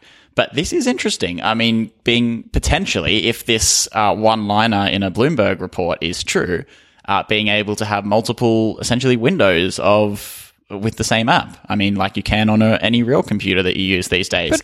Uh, and I think that's up till now, it's been a pretty severe limitation of uh, iOS, and it could be nice to see some what, changes. what does What that did they- mean? Yeah, I was reading too. Like, what does this mean? Pages in a web browser. I would assume like tabs. Oh, Oh, I was thinking it was Pages as like the Pages app. Oh, Oh no, that's no, that's not no. at all where I'm. Oh, I'm okay. just so multiple. And like if you had a, a message a messages app Yeah. and you had five different tabs open with five different conversations, for example. Yeah. It was just when you read it, it was sort of in relation to apps, and that's why I thought it was pages. Ah, yeah. Now I look at it, and it's actually lowercase p. So, all good. That makes sense. But it's still weird, right? How would that? I mean, just assuming this is true, how would this look? What would this look like? You, you like as a tabbed interface is weird. I wonder if it would be a tabbed interface, or if you could. I mean, this article makes it sound like a tabbed interface, but like you said, Zach, it's only like one sentence. But it could be something like you can open multiple instances of the same app. Yeah, so you know how at the moment with I mean this is just pure speculation, but at the moment you can open um, multiple windows, I say quote unquote windows of Safari in on the same screen on your iPad. I wonder if it'd be I something mean, like this list of ever growing things no one looks at, and it's for almost everyone at 250 different tabs now. No, I mean like um, you can have you can have side by side web Yeah. pages. on Ah, an that's iPad. what you mean. You don't use an Mm. iPad Kai. You probably don't. but um, it, it's kind of like the Ah, Yeah, like first split screen. stage of, Okay. of multi Yeah. thing. So imagine if you had an app that didn't rely on any, didn't make any assumptions about um, screen size, and you could have multiple, I guess, quote unquote, windows within that app that you could either flick between like tabs or flick between like different instances of different apps sort of thing. So, you know, the, the Pages app, for example, could have three different uh, slots in your multitasking that you could go between, or even being able to just put two documents side by side. Um, I, I could see something like that coming. Yeah, it's actually quite strange that that's not available because I think that's something, at least, especially if you do text editing, it's making so much sense because otherwise you would, Oh, if you want yeah. to open two documents, you have to have them in two different apps. hmm I think I really got to use an iPad to to participate in this discussion. I don't. Save yourself the pain. Yeah, I heard there's an event coming up. They As I've said, anything you need a keypad, anything you need a keyboard for on an iPad, you're using the iPad wrong. Like at that point, use a Mac. Anyway, If we just apply one to one the the Mac paradigm, right? So you have a window, Mhm. like you have an application open. That application can have tabs, Mhm. and you can have multiple windows of Mhm. that same application. Mhm. So for an iPad, you would have multiple instances of what appears to be the same app in the multitasking thing. Uh, I could see that being a thing. That's just pure speculation. but inside yeah. of those, you could still have tabs. Like I don't know, you have two Safari windows open, both of them. Oh, that's getting complex, but I don't know if you would be able to have tabs too. Yeah. it's but I mean, that's that's how it works on a Mac, right? Because if you have two Yeah, yeah, windows sure, of uh, of Safari, you wouldn't want Yeah. them to be limited to one tab at a time, right? Because then how do you have Yeah, more fair than two tabs open at a time? So that needs to still support tabs. So you you would Oh, it does at the moment though. But this would be for other apps than just yeah. So you would you still have kind of the same tiers in a way, um, just that uh, it's like an iPad specific thing where they're just showing up as multiple things. Theoretically, assuming it's the most simple implementation based on what we've already seen for Safari at the moment on the iPad, right? That's that's I understand that. Do I understand that correctly? well, in this speculative scenario, How how do you kill Safari in that scenario? Do you have to kill all occurrences in the multitasking to so are they still having a hierarchy? So do you know which one is the main Safari and which one is the assistant Safari? I feel like they would have to have a different mechanism. So in order to close a specific w- quote window, you would probably have to have like some type of close button for that specific window. But if you want to quit the app, it would be something like an app switcher, and then you kill the whole app, which closes all windows. It's like a quit action on Hmm. the Mac, I assume. Um, Yeah. But yeah, this does sort of point towards um, the fact that Mac and the iPad might be coming a bit closer to each other. Um, yeah, it's weird, right? I feel like we have we most of those problems we have already solved on a Mac. I know, which is why maybe they will implement a new separate operating system for um, for the iPad. It would make sense if, especially if you want to actually start using it as more of a device where you can attach a keyboard to. But I don't know, Zach, would you use something like this without a keyboard? Would do you think this is useful? Uh, if it helps with tasks I can achieve without a keyboard, like, I mean, it could be useful. So I've mentioned before I use Notability for Mm-hmm. handwriting notes in class. I might change that this year. Uh, I'll have to sit down and think about that because I don't particularly like some things about Notability. Maybe we can talk about that later. anyway, if I was able to sort of page very easily through a bunch of different notes and sort of go back and forth, that could be quite useful. Um, I guess same goes when maybe reading some emails that you need to also respond to to be able to like flick back and forth between a few. If you could have multiple instances of the same app, it could be useful. Um, I don't know. I don't like I said. I don't do a whole bunch on the iPad that isn't um, that can't be done with with the pencil. But yeah, I, I would probably um, I'd probably take advantage of it. I know I have used the split screen Safari thing uh, a handful of times. Like sometimes you do need to to see multiple things at the same time, and it is nice to use uh, that feature there. So yeah, I probably would. Would you? I don't really use my iPad. I use it for like one, two things. I use it for like sketching and for reading. And I don't feel like I would read two books at the same time. I might sketch at the same time, like have two different sketches open if I want to copy things over, potentially. Um, but I don't know. I feel Yeah, like I'm not. That's kind I'm of not good if you want to reference. Yeah, but I'm not a pro iPad user really. I feel like I'm using it very, very little, so I don't think I would really benefit. Like it wouldn't be a revolutionary feature that I'm missing, but I do see why they would do this if they want this to be more of a pro device. But I, I mean, I don't know if the iPad. I mean, I, I think we've said that a few times already, but I don't think an iPad needs to replace a Mac either. I, I feel like if I mean, at the same if it does the thing it does and they're being slowly improved, I think that's fine. So people but I guess if an iPad can be like a cheaper type of laptop, it could potentially be. But not a lot of things space. make an iPad inherently cheaper. That's the thing, right? That's we're, true, because we're talking to- about yeah. hardware and we're talking about software. And from an hardware perspective, there's not a lot of things that make an iPad inherently cheaper. It has a high quality Yeah, display. It has like I mean, it has an ARM processor, but we're probably seeing that in the Mac at some point too.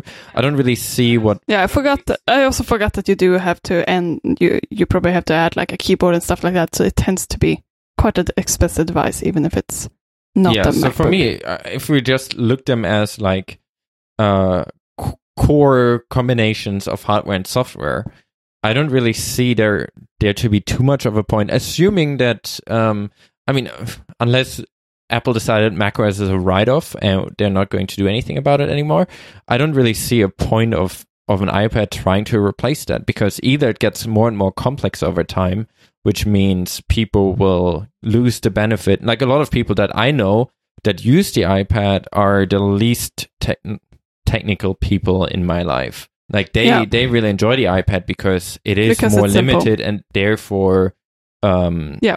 it it's not overwhelming as multiple windows could be or like I mean the people that I know that use it, they they they don't really like that a Mac can have so many windows and that there can be things that pop up that you don't notice in the background, or things happening that you don't notice that run through like all your battery. There, those kind of things are are direct benefits for for the people that I know personally that enjoy the iPad a lot. Um, and all the people that I know that are very comfortable with those, they tend to not really use a lot of the iPad.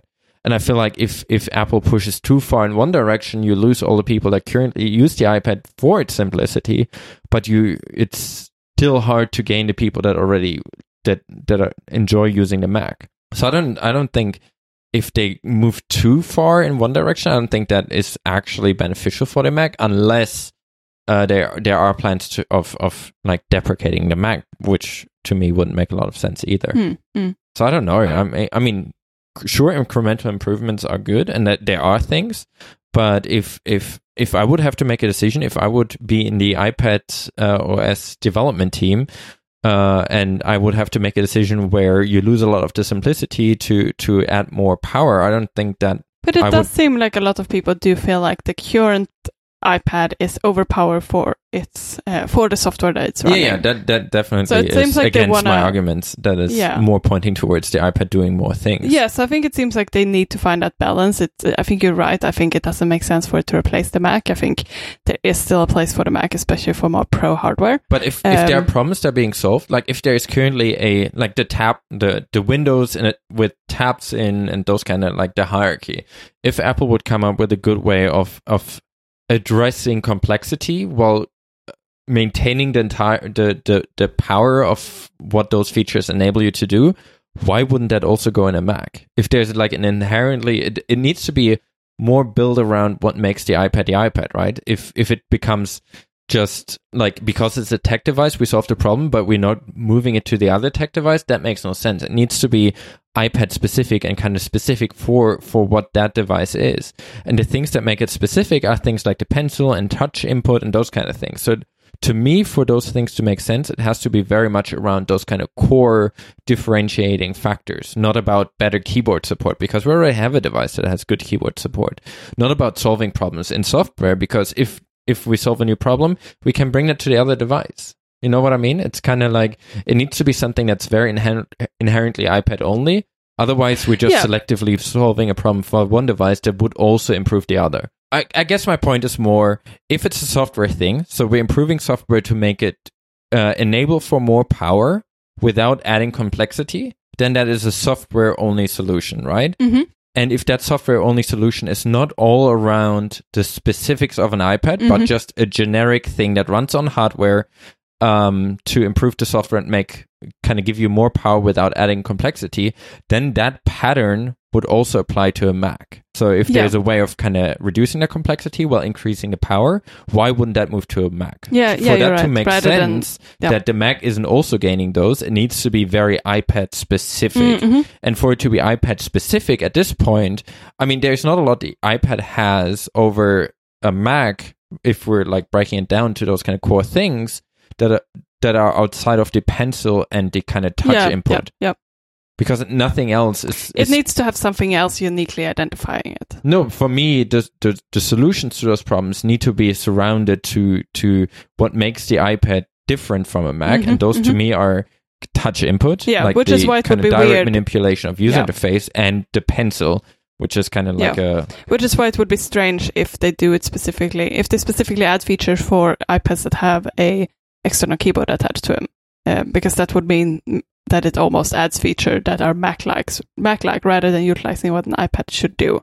But at the same time, Apple did add a keyboard for a reason, right? yeah. People but do if seem it to just want crawls, if it just crawls towards a Mac, this. Mhm. that doesn't sound like very exciting to me because we already have the Mac. So it needs to solve things in a new way. I know, I know. But people do like being able to have a flexible device, and maybe that's the benefit of this. You have a device that can become powerful like a Mac if you attach a keyboard, but certain features might disappear if you don't have a keyboard attached. And that might be okay for users uh, because they do still get that flexibility. Yeah, but that's sort of exactly my point behind only using the iPad for things that I can't do on the Mac and for Hmm. things that it does better than I could get done, like better than I could do anywhere else. Um, and sort of for things. Yeah, if you could convert your Mac, if you could convert your iPad to something like to, to be able to be usable like a Mac just by attaching a um, felt keyboard to it, would that be something that's appealing to you? No, not at all. Not at all. Like I have a Mac which is a better device. It has a bigger screen. It has a proper solid keyboard attached. Like the keyboard isn't going to fall off if I pick it up the wrong way. Um, it's got a. Be- I, in my opinion, I prefer to use Mac OS. Um, I for for getting like things done. I like Mac OS. I'm very efficient with Mac OS. I like the um the touchpad. Um, what do you call it? Touchpad. Key Trackpad? Uh, trackpad. Oh, Track, okay. I love laptop trackpads. Like that is, uh, in my opinion, one of the best ways of like navigating a, an operating system. And I mean, iOS is great, but I don't know, touch touch is okay at times. But sort of having your hands all on the same level, like the keyboard and the and the trackpad, I think that's I'm pretty efficient using Mac. So what about like let, let's let's uh, uh, look from it from a Microsoft way. Uh, would you enjoy a device that is um, as soon as it's docked in its keyboard dock, and let's say it locks in, you don't have to worry about it falling out, and it runs full macOS. As soon as you take it out, it Mm. runs iPad or iOS. That's what I was getting to, like that type of thing. But so, but so there are some problems here though. But like, so take the the Microsoft approach is I don't want a tablet with a 13 inch screen, Mm-hmm. but I don't want a laptop with a screen smaller than 13 inches. Mhm. Do you see how it's like? I would at this point at least I would rather have two separate devices that I use carry around and use for different purposes. You have a 15 inch computer, right? 13 inch. Okay. What if you go with the 12 inch iPad? Too big? That's 12 inch iPad. That's too Okay. big. Yeah. If I was buying another, like, I mean, I have a 9.7, but if I was buying a, an iPad today, I'd probably, I guess, get the 11 because the same um, physical size. But yeah, any bigger, and I don't know, I might as well pull out my Mac on the train or bus or whatever it is and work on that. So for know. you, the biggest constraint is size. size is a constraint, yeah. Like And in this in this coming down to hypothetical you- device, it comes down to size, right? Yeah, in the yeah, in the hypothetical. Yeah. Yeah, I mean otherwise wouldn't it be nice to get rid of the iPad and have something that functions as an iPad when I'm not attaching it to a keyboard and yeah. Cool. But I mean it's a reason I didn't buy the the So 12.9 that means inch all iPad. those those amazing foldable phone prototypes, uh, they're playing directly into what what you want. Yeah, you you just yes, go yeah, go I had ahead that and I had that discussion with a couple of people Oh, yeah. yesterday and that was interesting. But, So you um, fold your iPad yeah, in half, m- and you maybe, have an like- iPhone, and you unfold it, and it runs. Yeah. Then you you unfold it twice. You have a Mac, and then you fold it in half from there, and you have an iPad. It's amazing. look even smaller and it's an Apple Watch. You chuck it around on your wrist and walk around Yeah. like that. yeah. Just go ahead and build that product, Kai. Zach will buy it. All right. Yeah. I, I guess I don't really have an, a lot of environments where I need a smaller device. Like for me, it's it's mostly about I guess weight is a benefit, right? Um, like for for reading, but I don't know. I, I feel like I don't really have a lot of situations where I desire to have a smaller device than a 13 inch. I already feel like the 13 inch um, MacBook is often too small for for me to feel. I don't know. I don't know what it is, but for me to feel comfortable working, it's not so much about a keyboard and an input device. For some reason, it is screen real estate. I, I feel incredibly crammed when I'm not working on a on a large 27 inch monitor. Like I, I 13 inch, I, I, I feel like I can physically feel how my productivity is dropping when I'm on a small device. And it's not that all my windows are full full screen. Like quite the opposite. I I I never used a full screen mode for anything. But it's just if I don't have space to to put things, I feel like everything is cluttered, and I'm like, eh. Before I spend like an hour trying to work on this 13 inch computer, I'd rather wait and and work from home on my 20, 27 inch iMac. I don't know. I might I might work very differently from people, but I feel like anything smaller than 27 inch is already uh, I struggle with for some reason. Yeah, that's fair enough. I guess it's what you're used to though. But So I I want my I want my phones to be small and my computers to be big. Mm. All I want in life: small phones. small phones, Yep. large computers. We have acceptably sized computers, but phones. I do wonder. Um, on a, a completely unrelated note, but if there was a hardware update to the MacBook Pros this year, or even early next year, do you reckon there's a chance of the screen sizes changing? I mean, in this sort of time where iPads are going more edge to edge, phones are going more edge to edge, TVs are, have been edge to edge for many years. Do you think there's uh, room, I guess, in the MacBook Pro uh, casing to maybe make the lineup 14 and 16 inches instead of 13 and 15? I would like that. Would be really nice. Yeah. I mean, yeah, like the, I think the hardest part is the camera and something like this because you don't have the same thickness behind, yeah, right? true. Um, so it would Mm. be hard to like get it into a smaller space. I would assume. It's a good point. Um, hmm I'm not sure. Having a notch, a notch on a laptop is not great because you do have the resizable window, so you would be able, you wouldn't be able to. Mhm. I don't know. I guess you could have like the um, what's it called? The dock, Menu the bar? menu bar up there. Maybe that would Mm. work. Yeah, I, I think that could yeah, work quite that nicely. could actually work with because a you usually don't have anything in the middle of a menu bar. Wait, wait, why why are you advocating for a notch on an no, on I'm not MacBook? advocating for it. I'm just saying that's a solution. If it meant a bigger screen, I would take it. yeah, I think I would too. And actually, the notch would have to come with Face ID, I think, for that to be a fair compromise. But yeah, Yeah, yeah. Because I do use my I use my laptop a lot. I know I don't I don't have a 27 inch uh, iMac, unfortunately. um, so I use it a lot, and I do think we can't all work in luxury. Yeah. But I think it's such a good weight. Like I barely feel like I'm carrying this computer with me, but I do lack screen screen real estate, especially for more complex apps. Like if I'm if I'm sitting with some with something um, like Xcode, I think it's often very difficult because like you might have split screen, like two different um, two different classes in the same in the same app, and then once you run the app, you're gonna have like um, um, you can lose some space from the bottom because you get the terminal output, and then you might also have things like you might also miss space uh, on the left side if you want to actually look what files you're having, and like it's it's a it's so little space to actually write your code in the end, and it's really frustrating on a small screen. So I would very much like a bigger bigger computer if that means getting rid of the MacBook Pro logo and having a notch. I don't I don't mind that. But I think I, I mean Face ID is a different problem, right? I think that's more of a thickness of the the part where the, the display panel is.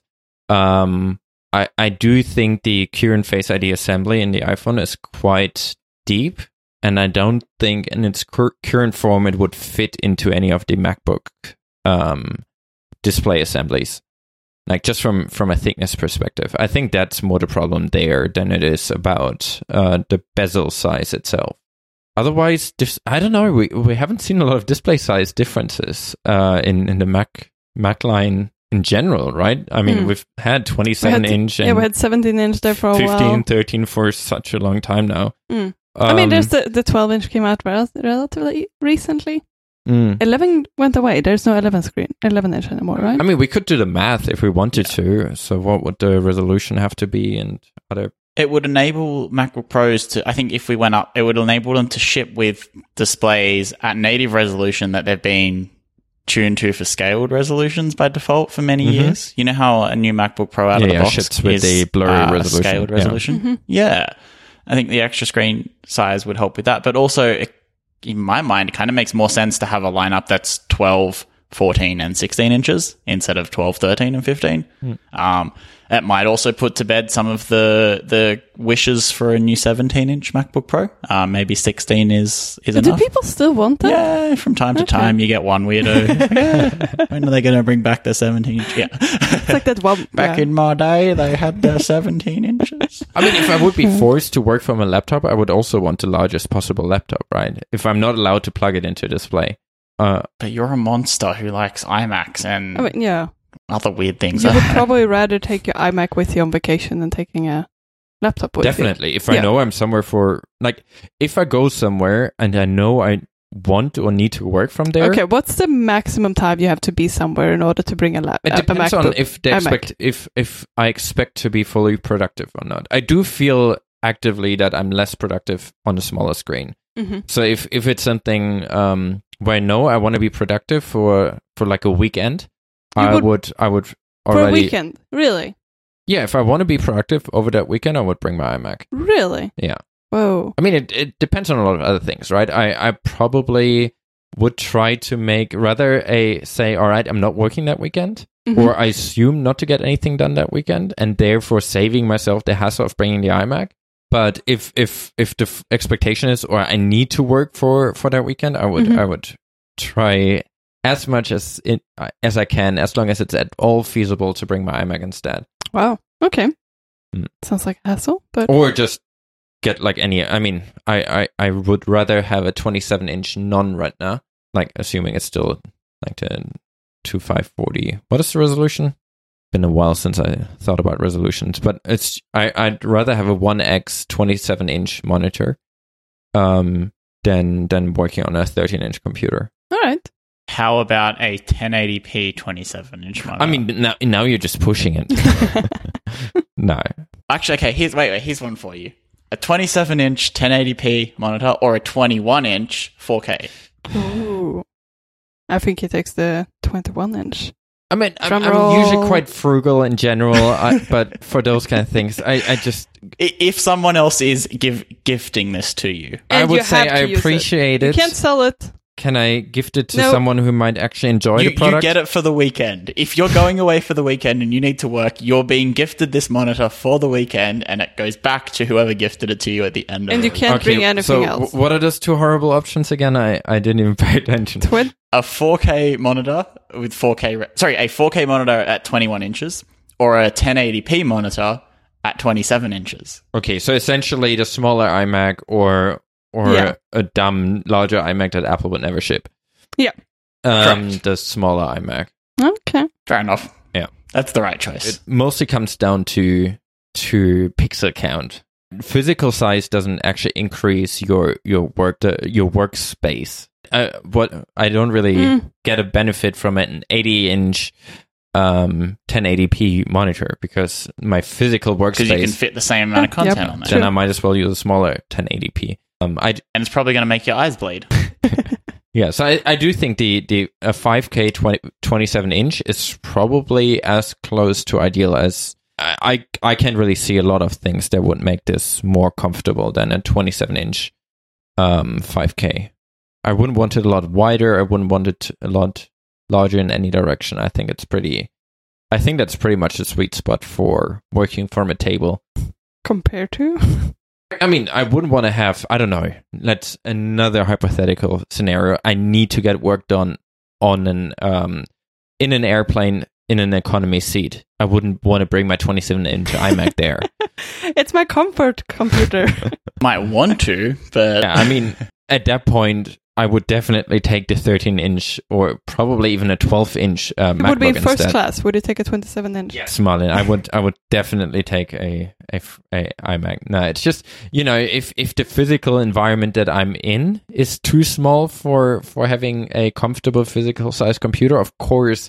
I mean the, the environment I'm in the I know. I just wondered. It was just a weird way of wording it. You said if I have to sit at a at a at a desk. Uh, So I was wondering if you were like So thinking about assuming, sitting in front I mean, of a TV. our room is not humongous, but uh, I mean, I I would fit a 35 inch uh, monitor in here, but I don't think that would add anything because based on the distance I sit up away from a computer Mhm. table, um, the 27 inch kind of covers most of my comfortable radio like what is it called? uh, viewpoints.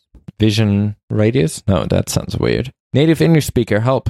um, I play. They will figure it It's- out. It's field of vision. I don't Yeah, know. field of Field vision. of, yeah, field of view sounds good. Field of vision. We said. field of yeah. Yeah. So Okay. I mean, any bigger would mean I would have to move my head more, and I'm not against moving heads. That's not a really big problem. You're not a move head is. but it's it's like now now I'm sitting in a compu- at a computer where I can look at the center point and I can still see the rest of the uh of what's going on without feeling discomfort or having to move. So I, I just feel like it's it's quite a the sweet spot for for computing device sizes. Do we want to talk about things that we things of the week? This this segment is actually having a name now. So, do do do things of the week. Let's start with you, Kai. We are prepared. All right. you mean we're prepared? Uh, I think all of us this week uh, put things in as we started recording, but Shh. They don't know that. too much behind the scenes. Yeah. Uh, yeah. Okay. Um. So my my my next pick uh of the week, things of the week, is uh, based on what I said last week that I will try to focus on Mac stuff because Mac is good, and I will. The more we can uh, shine a light at good Mac developers, the the more likely uh, people will make Mac apps. um. So for for te- for today, it is Affinity Designer, which is a vector design tool. I should have looked up what the category of tools is called, but I'm just calling it vector design tool. Um, and I think it's a really, really powerful, nice uh, Mac app. It is. It is a native Mac app that that becomes rare, but it is a native Mac app.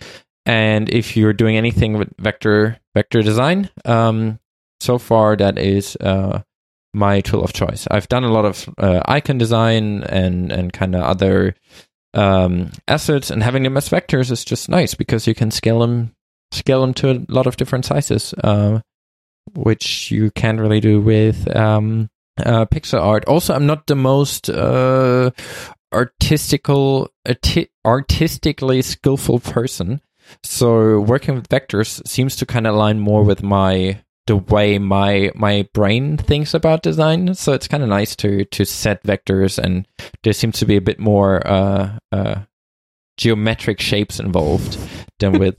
You sound so German. Everything Uh, needs to be geometric.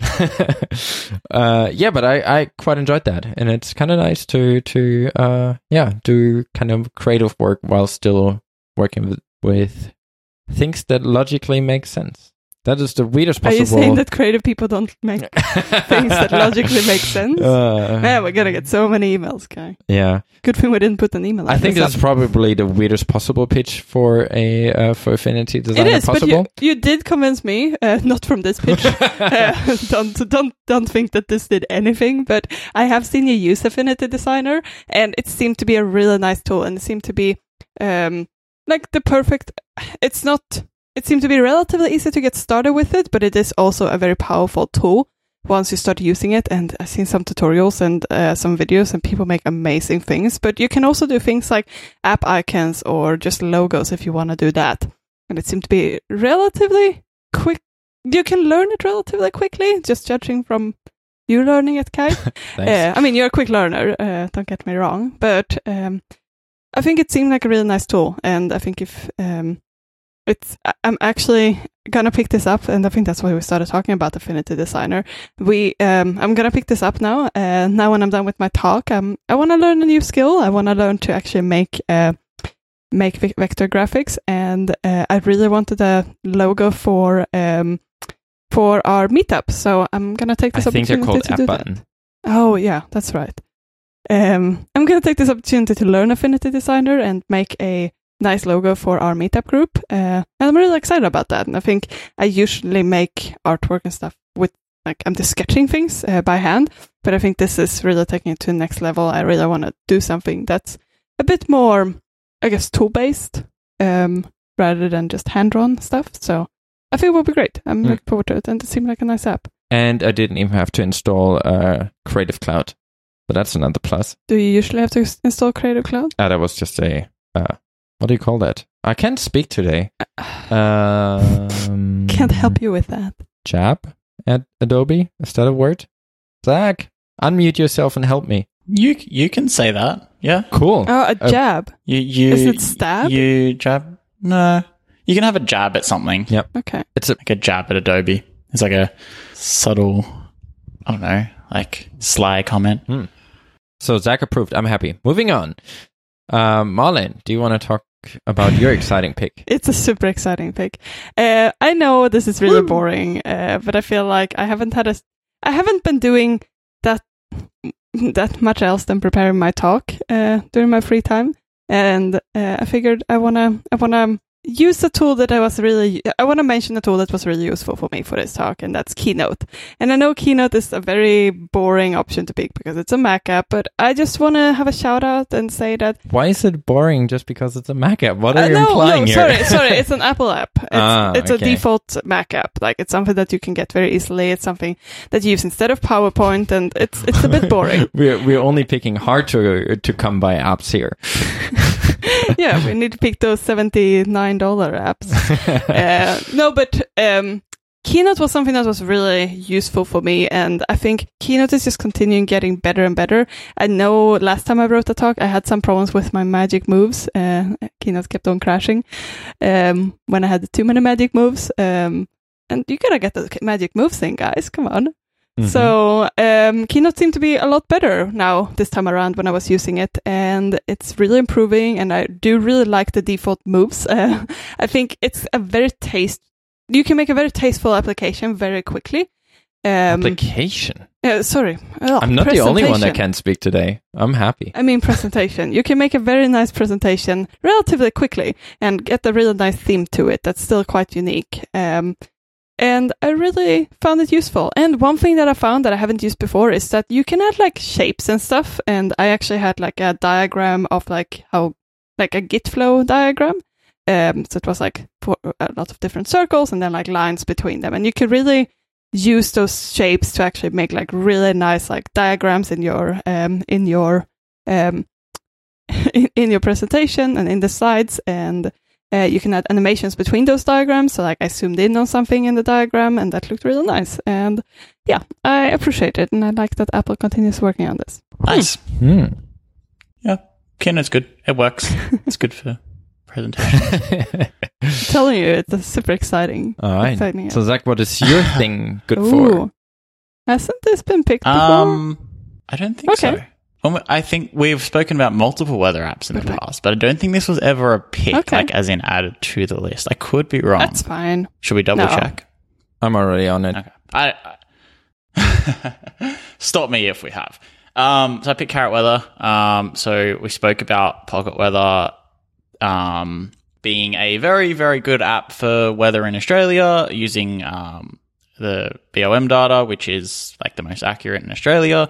Um, but also, we did speak about Pocket Weather going away, and sort of it's. I think it's on the store for about another six or eight months still, but it's no longer being actively developed, and so I am hunting around for a new weather app. And I think I've settled on Carrot Weather because um, the next update is bringing BOM data. So um, the problem with Carrot before now was that the data wasn't particularly accurate. It's bit like the Apple Weather app; it can be a bit all over the place. Um, but if the app is going to change to be using uh, to use BOM data, then I think that'll be the app that I go with to replace Pocket Weather when um, it's no longer appropriate to have Pocket Weather installed um, because it has a really nice Apple Watch app, and that is uh, checking the weather on the Apple Watch is one of the best uses for the Apple Watch, like the complication and just having a watch, a watch app that's always up to date. I think it's really handy. So I do value a good watch app, and one that has super accurate data is even better. Um, so yeah, my pick is Carrot. I do like the the watch app, and I think uh, I spoke to the developer. He said that update should be shipping early this month, so it's now February. Um, so maybe even by the time this podcast airs, the updates Carrot Weather with BOM data will be out. So yeah, I'll have to check it out anyway. And they have a really nice uh, Mac app as well. Yeah. At least I use it in the menu bar quite. Yeah, I've been tossing up whether I should buy that. Yeah, it's a Mac app. If that paid. gets updated with the same data, then I'll definitely um, then I'll definitely buy it too. I saw that Carrot, like the same company, also has Carrot Fitness or Carrot Workout. Have you heard of this? Yeah, something like that. There's a bunch of apps with the carrot branding. Yeah. Have you have you used this at all? I haven't. Okay. No, I've only used Because the I, weather. I just came across it and Have I you? thought I haven't used it because I wasn't sure if I want if I need it. Um, but it was just really cute. Like all of the, it's very typical carrot. I think uh, all of the characters they had, like they had like this this person running or this person like checking their weight on like a scale, and all the all the characters were like really down to earth, like really.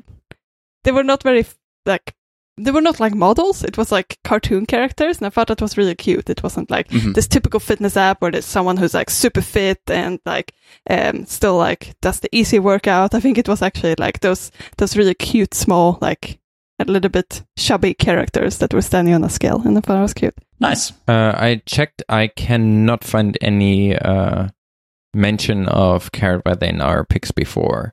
Ooh, Um, you're good. Zach. Do I you- will take it. The one weather app Zach uh, picked before was Weather Update Free.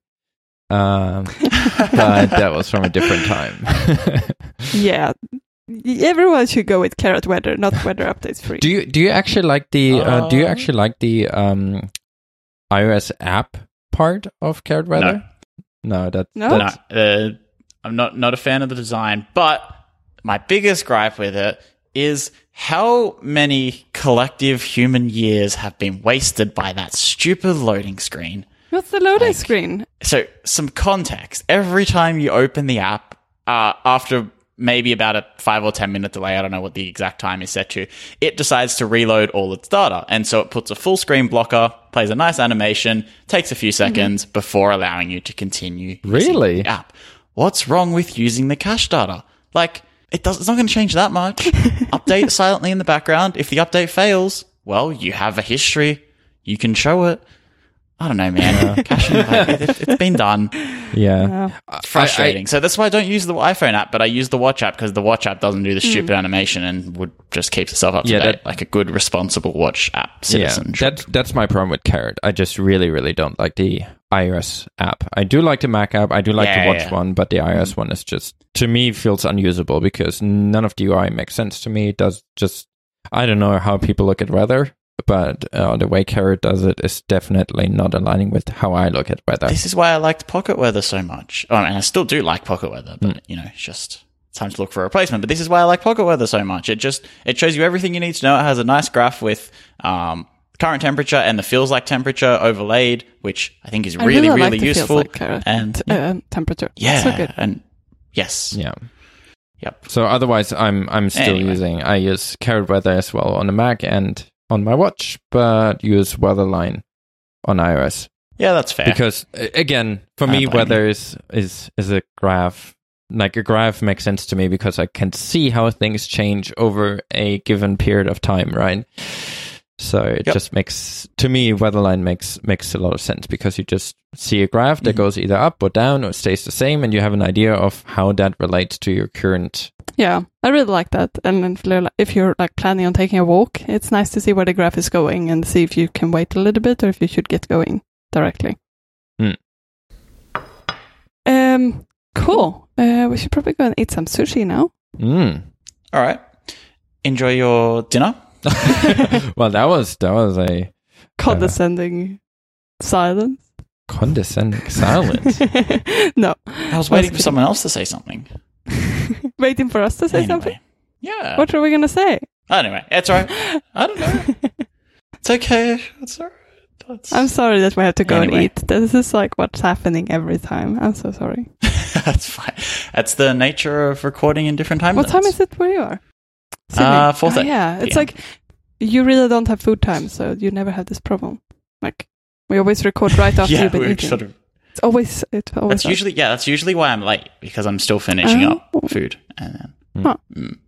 or sometimes I just get in from a run or whatever. But then I still need food. How so warm is it's it usually right now in Sydney? Really warm. It's like 32 Mm. today, I think. Actually, I do have carrot weather open, so let me check because we're just talking about it. 30 degrees. Wow. Um, but it's 25.9 in the room I'm recording in, so it's bearable. Okay. Um, but yeah, it's been it's been pretty warm. Are you still running in this weather? Yeah, but not as far. Okay. So I went for a run this morning and failed miserably Oh. and gave up after 6Ks because I was going really slow and just not feeling very well. let's not talk about weather uh, in Vancouver today. Let's let's hold that for next week. I, I actually had a look at that and I noticed tomorrow it's not meant to get above zero degrees. So my comment last week about it being freezing was just a week too early, but still holds true. It's not freezing at zero. no, it will be. It will be over. It will be over zero. Ah, Carrot says negative five to zero degrees. Negative five is in the in the, in the night though. We, we'll be fine. We'll be Wait, fine. do you Yeah, use but BOM gonna- data for for Cana- Canada? yeah, is your is your okay, Uh, is your data saying that it's gonna be like plus twenty or because I think it's still it's still gonna be pretty cold. I, I think didn't change the weather source, but yeah. oh look, there's a special weather statement. Turning cold with increasing chances of snow. Increasing following a chances. relatively mild Increasing first chances. The half of chances are always gonna increase.